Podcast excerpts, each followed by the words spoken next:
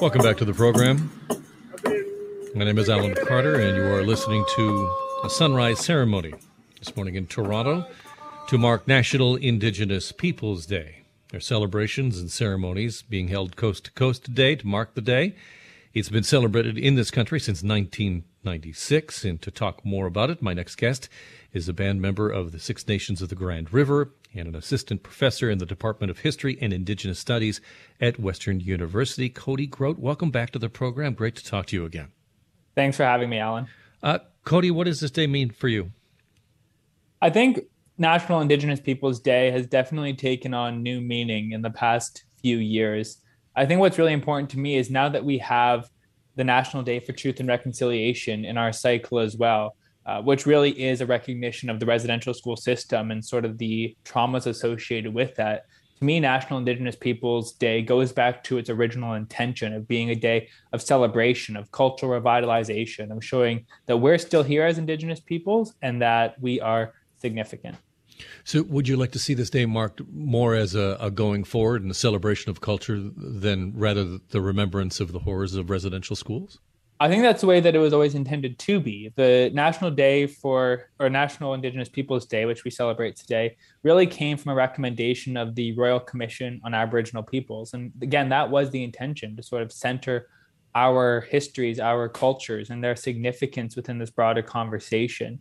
It's celebrated on the summer solstice, a day that's always been very significant for several Indigenous nations across Canada and Indigenous nations in other places of the world, well, including the United States. So I think definitely that that is how we should be looking at this day moving forward.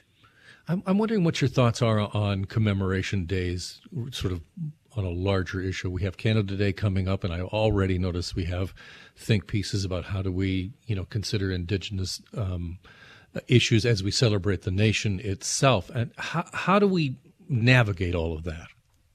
Some of my research has actually been geared towards commemoration. I teach courses relating to Indigenous peoples and public history, and in recent years the federal government has started to lump a lot of these days together under this umbrella of Celebrate Canada. There's a number of days that come up in a row. There's National Indigenous Peoples Day, there's Canada Day, there's Multiculturalism Day. And it's my opinion that when we do lump all of these days together, it sort of erases the significance and the specificity of National Indigenous Peoples Day. I think that there's a time and place to have something such as a Canada Day, which I think can be balanced as well, where it acknowledges some of the good, but also necessarily acknowledges some of these traumas that have taken place within Canadian history and Canadian culture. But I really do have concerns when we create this umbrella of celebrating Canada and all of these days together. Because again, in a, in a lot of ways, and for a lot of people, justifiably, National Indigenous Peoples Day um, is a completely different message and almost challenges the idea of Canada Day. You see them almost diametrically opposed. I think there's some people who do, and I think that's entirely justifiable that they can be opposed because Canada Day celebrates uh, our when we became a country and we confederated July 1st. Um, and you know that day for a lot of people erased or tried to erase the sovereignty of indigenous peoples and indigenous nations. So when we celebrate or we recognize National Indigenous Peoples Day, we can highlight and celebrate the fact that we are still here as sovereign indigenous nations. We have our own cultures, we have our own histories. So again, I feel some people have these diametric opinions of the two days, and I think that is entirely justified. I want to come back to your other point about oversaturation.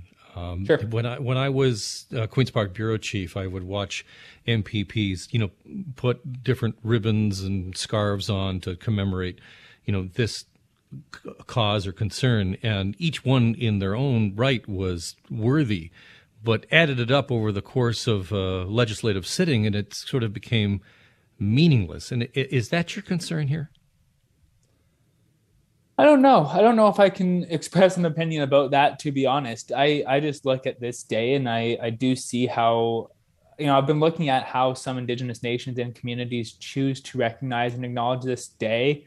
And, you know, I even see within Indigenous Peoples Day, uh, within Indigenous communities, such very different perceptions of how this day should be acknowledged. Some are celebrating culture and heritage and engaging in ceremony, which is so vital and significant. But other Indigenous peoples I've seen are using this as a platform to talk about the, the boil water advisories that are still in place, suicide crises that are still existing within a lot of Indigenous nations and communities.